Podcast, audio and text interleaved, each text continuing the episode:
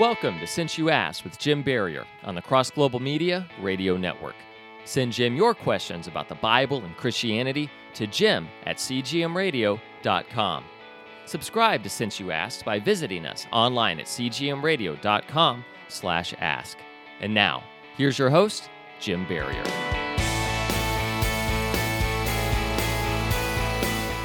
We have been looking at difficult sayings in the Bible.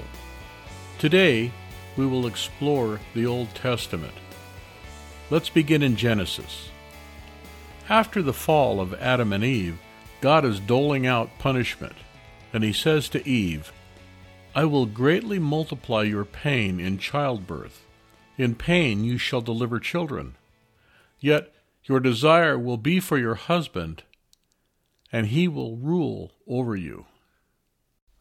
Someone once asked a friend of mine who had children of her own what childbirth would be like if Adam and Eve had not sinned.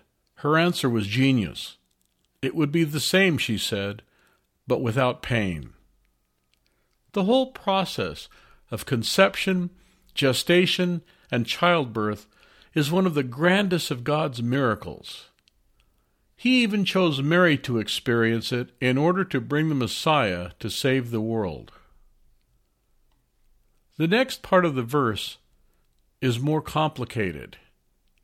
Your desire will be for your husband. In over 3,000 hours of counseling couples, the vast majority of husbands wished that their wives had more desire for them. The word desire has been construed to mean sexual desire, but that is not what the word implies. It is literally to turn to. The Hebrew reads, You are turning to your husband, inferring away from God. The phrase, and he shall rule over you, has also been misused. Many have used this line to justify men having absolute control over their wives. Remember, this is part of the curse. Husbands abusing their role over their wives is not the design intended by the Creator. Paul taught, Husbands, love your wives as Christ loved the church.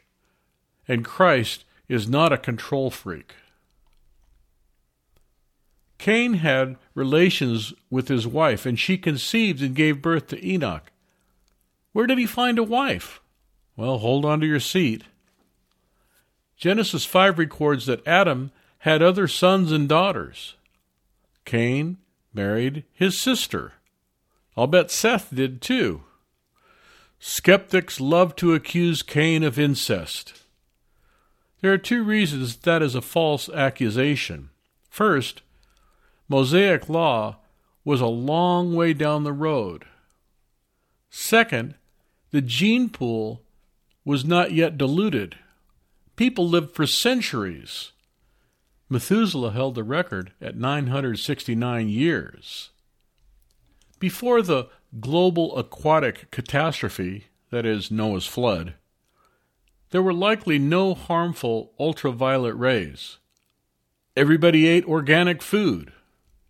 They were obviously healthier then.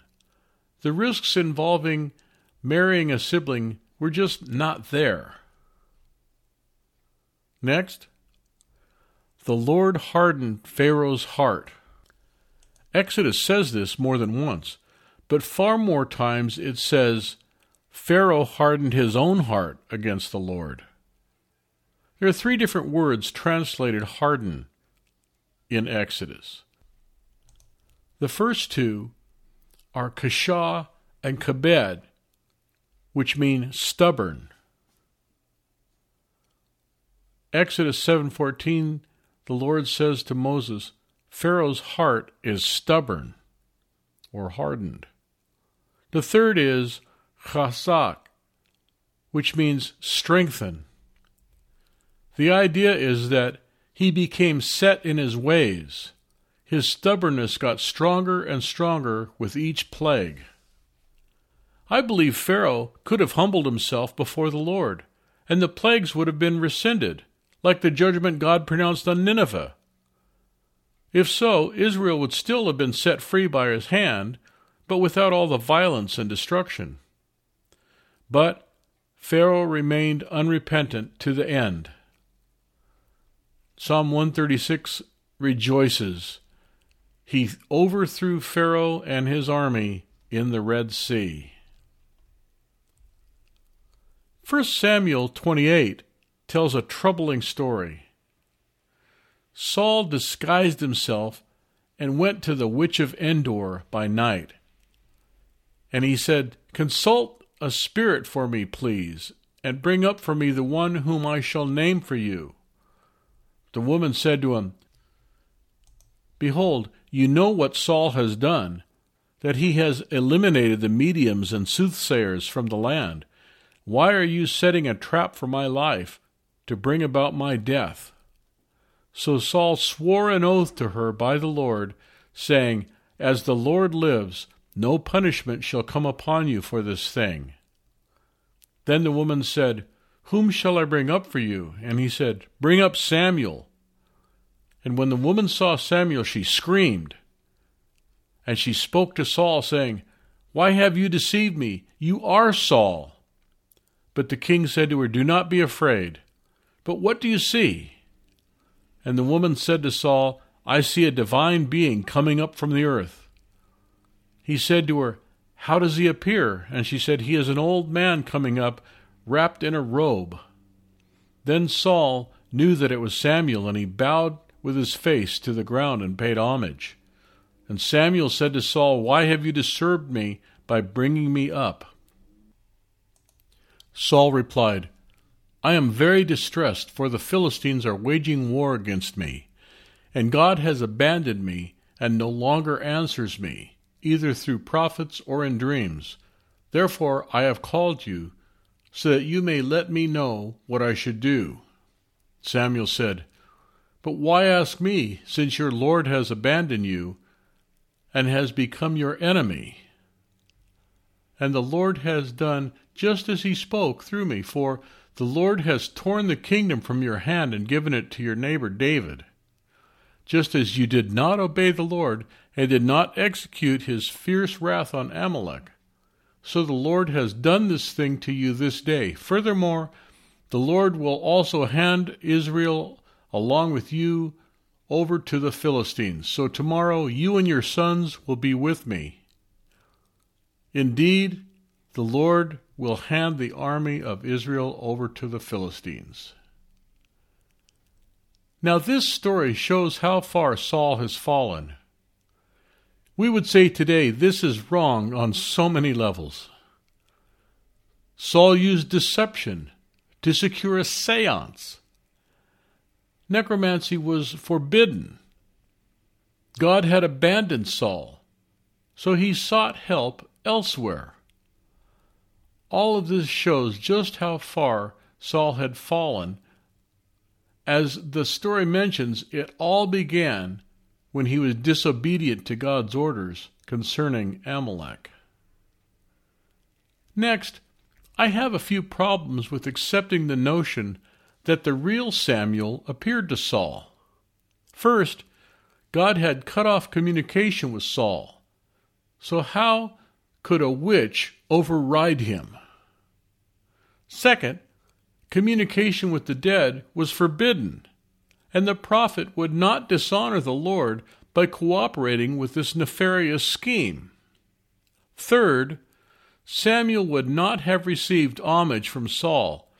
Their relationship ended with Samuel rebuking Saul. And fourth, Samuel would have rebuked Saul for practicing necromancy. So if it wasn't really Samuel, who or what was it? I'm inclined to think that it was an evil spirit impersonating Samuel. Many people claim to have had encounters with loved ones who have passed away. Christian teachers almost universally attribute this to demonic activity.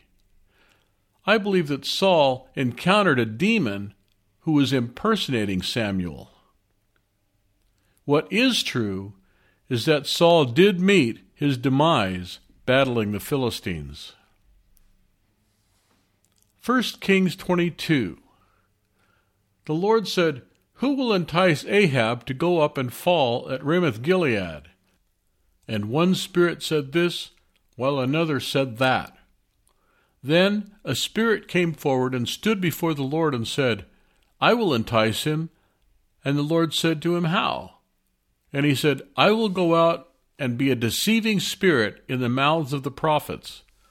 And then he said, You shall entice him, and you will also prevail. Go and do so. Now then, behold, the Lord has put a deceiving spirit in the mouth of all these prophets of yours, and the Lord has declared disaster against you. This seems to make God look like the author of deception. But hold on. I think this story has a couple of related episodes. Satan appeared before the Lord, and God gave him permission to test Job severely to the point where he lost everything. Was God the author of evil in Job's life? Certainly not. But he did unleash the devil to cause great harm. In another story, demons begged Jesus, saying, Send us into the pigs so that we may enter them. Jesus gave them permission. And coming out, the unclean spirits entered the pigs, and the herd rushed down the steep bank into the sea, about two thousand of them, and they were drowned in the sea. God did not harm Job, but he allowed Satan to, with restrictions. Job's friends thought God was punishing him. Even Job himself said, Though he slay me, yet I will trust him. But God rebuked them all and asserted his sovereignty. Jesus answered the demon's request, not because of compassion for them or lack of compassion for the pigs. The whole story is about his compassion for the man who had been living in torture he granted the demons permission, which of course backfired on them. God allowed the lying spirit to go to Ahab in order to fulfill Elijah's prophecy of Ahab's demise. God is sovereign, and nothing happens without his permission. By the way, this includes giving us free will, even though we often make poor choices. So, we have examined some difficult sayings in the Gospels by Jesus, in the rest of the New Testament, in some of the epistles, and in stories in the Old Testament. And I hope that you have learned that if you dig a little deeper, if you look at context, and if you study the Bible, you will find answers. And I hope that these messages have answered some of your questions since you asked.